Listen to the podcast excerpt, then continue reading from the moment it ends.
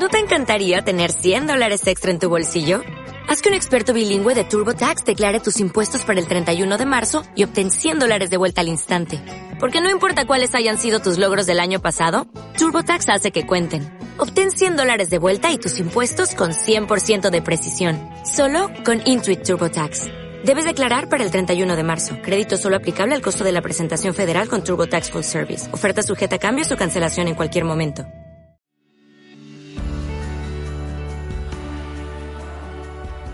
Hola amigos, quiero hablarte sobre la última charla del propósito y es cuando nos establecemos para caminar en ese propósito. Pero ¿qué características tiene que tener alguien que aprendió a conquistar y que aprendió a pararse en ese lugar donde Dios ya le dijo que le daría? El podcast pasado hablamos sobre las distintas formas de la visión y hablamos sobre la vida de Caleb. Y yo quiero continuar un poquitito en el momento en que Caleb tomó la tierra, tomó Hebrón, tomó la tierra por heredad. Eh, pasaron 45 años donde él describe ese momento como yo sigo teniendo el mismo vigor, sigo teniendo la misma, me imagino la misma expectativa, las mismas ansias.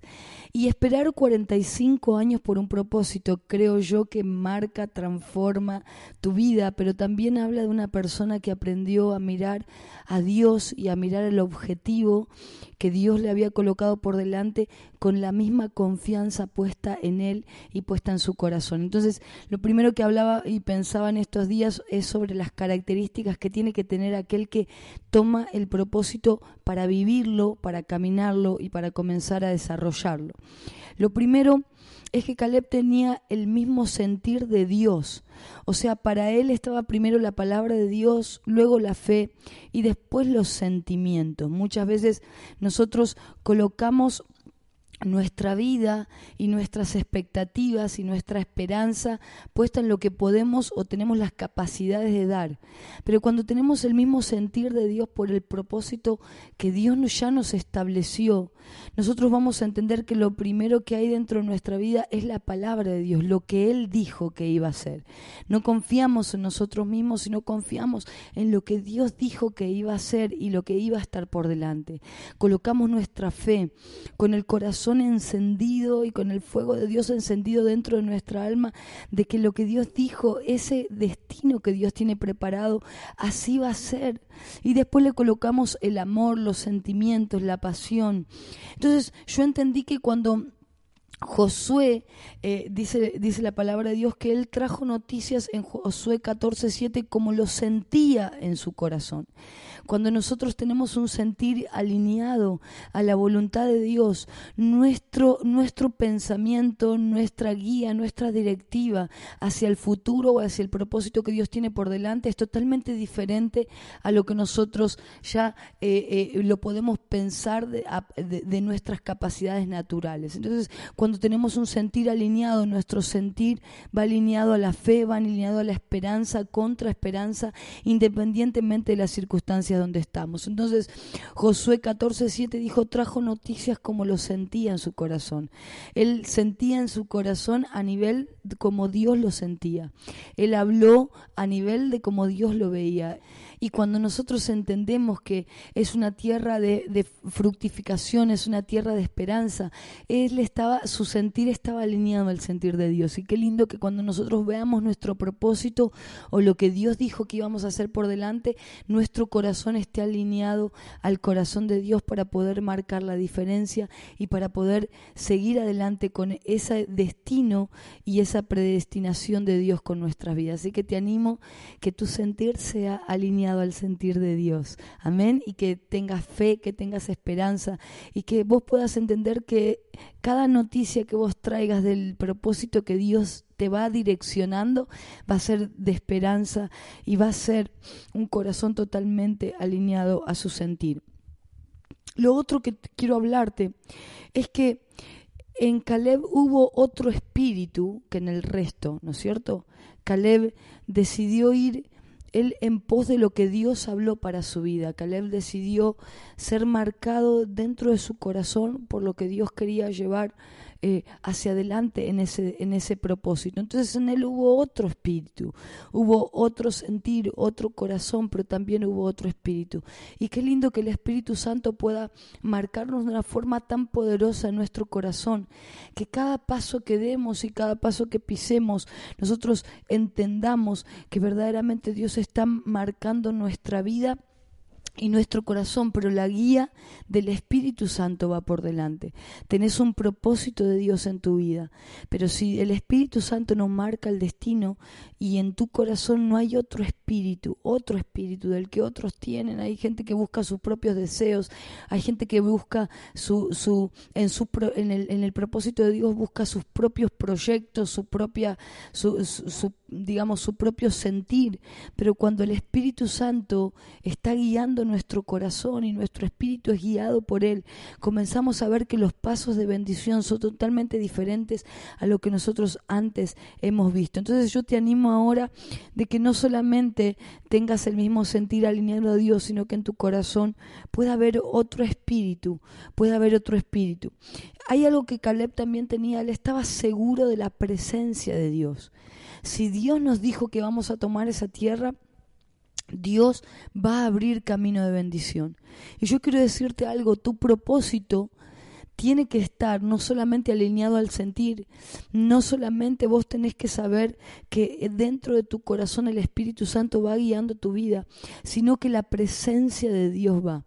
Hay diferentes momentos en mi vida que Dios me permitió eh, pasar y se trata exclusivamente de situaciones en las que yo tuve que entrar a diferentes quirófanos eh, o, charlar o tener charlas con pacientes dentro del consultorio donde verdaderamente eran un desafío, un desafío bien grande, porque hay patologías que verdaderamente son muy difíciles, eh, que son muy fuertes de transitar y que también son muy difíciles de declarar con una mentalidad eh, racional o médica y decir Dios puede hacer un milagro, porque es la verdad. Nosotros nos enfrentamos contra distintas enfermedades en las que vos tenés que sacar desde tu corazón eh, el tesoro de la fe porque y de la fe inquebrantable, porque verdaderamente estas enfermedades al pensamiento científico no entra la voluntad de Dios o lo que Dios quiere hacer. Entonces,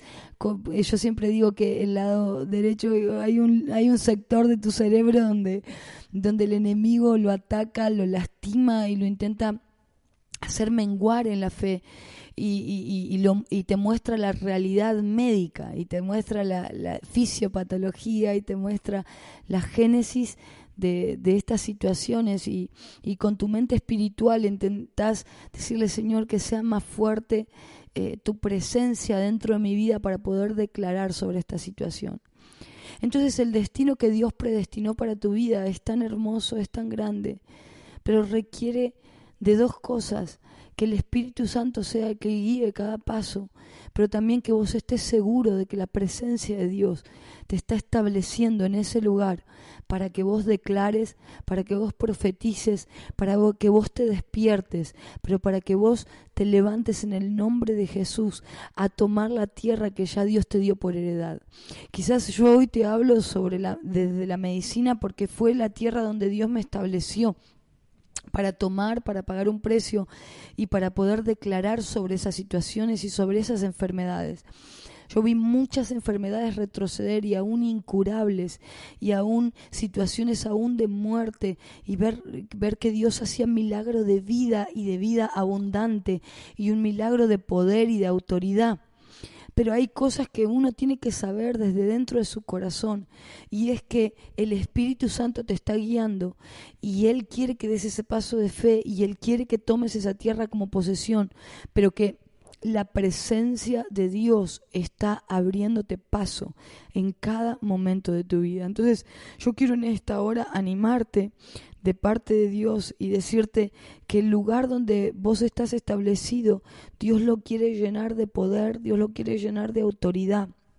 Pero Dios lo quiere llenar de su presencia para que todo lo que vos toques, todo lo que vos declares y todo lo que pise la planta de tus pies sea la presencia de Dios inundando cada lugar, inundando cada momento y que el Espíritu Santo pueda marcarte en una era, una etapa y en una generación donde tu vida se plante a tomar la tierra que Dios ya estableció para, para vos como una heredad.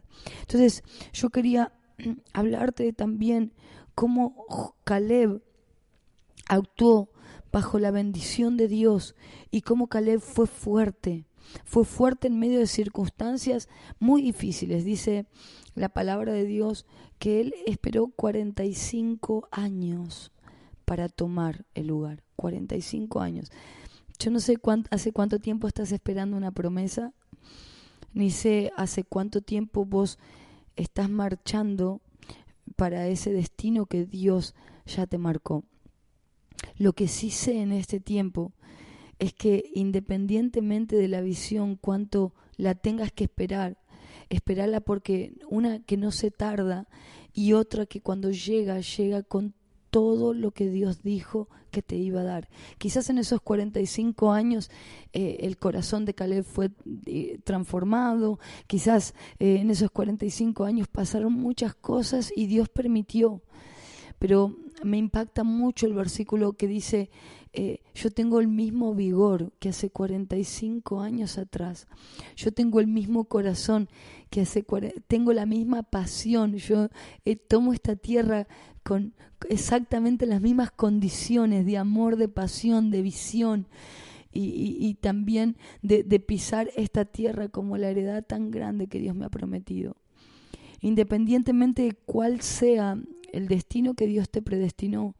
En el momento que vos pises esa tierra, Dios te va a permitir que lo pises con el corazón correcto, que lo pises con la actitud correcta, que lo pises con la fortaleza y que hayas aprendido a ser fiel en lo poco.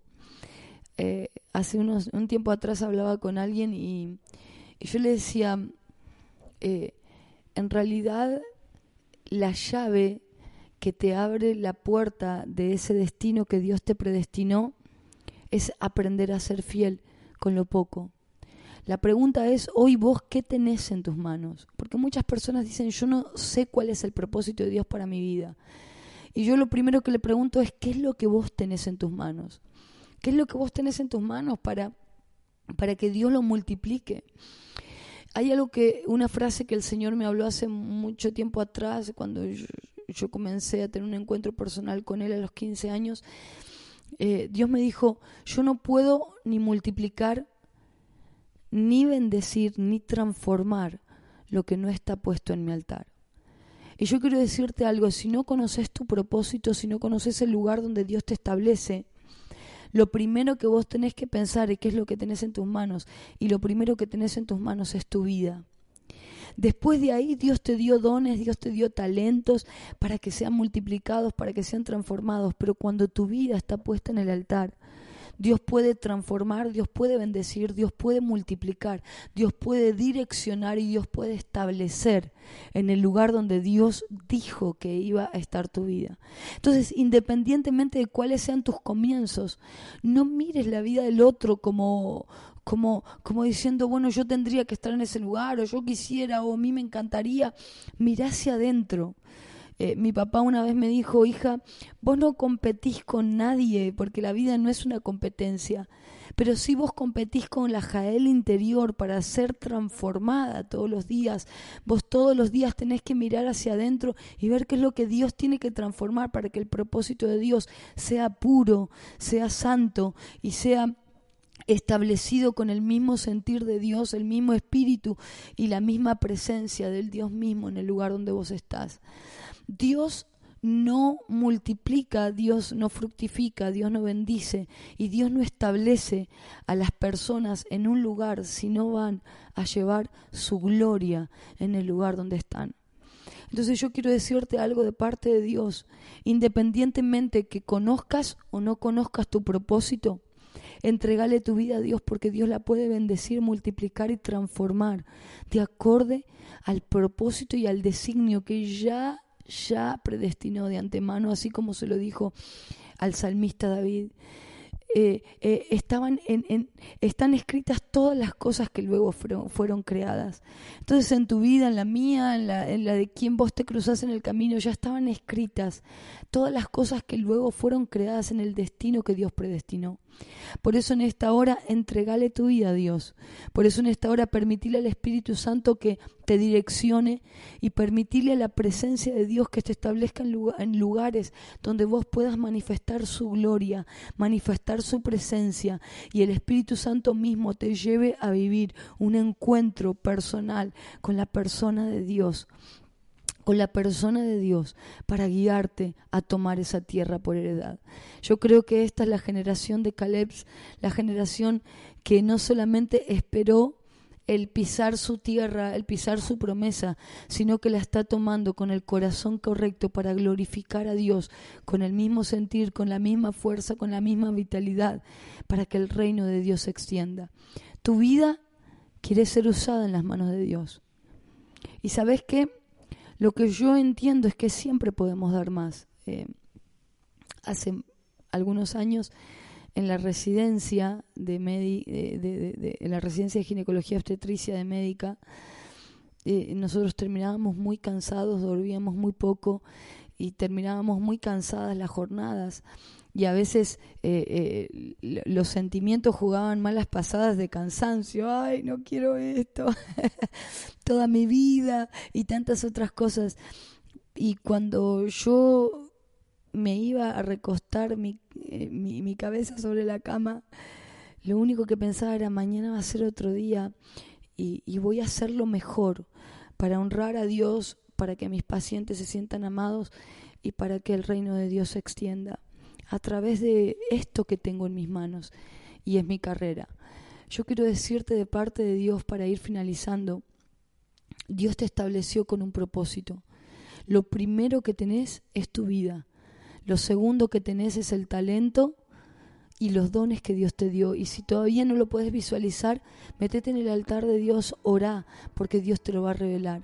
Pero lo único que quiero decirte en este día y que te quede grabado en la mente y en el corazón que el propósito de Dios no se vence, no tiene fecha de vencimiento. El propósito de Dios no se rinde, y pase lo que pase, hayas vivido lo que hayas vivido, Dios está ahí para decirte, yo tengo un propósito de eternidad, pero este es el tiempo donde no solo te establezco en la tierra que ya predestiné, sino te hago dar frutos y que tus frutos permanezcan y que tus frutos se multipliquen en el nombre de Jesús. Te abrazo, oyente, a través de estas palabras y que el Espíritu Santo te llene de amor, te llene de presencia y te llene de bendición para marcar en el, en el lugar donde vos te muevas un propósito de esperanza. Que Dios te bendiga, te abrazo en el nombre de Jesús y nos vemos en el próximo podcast.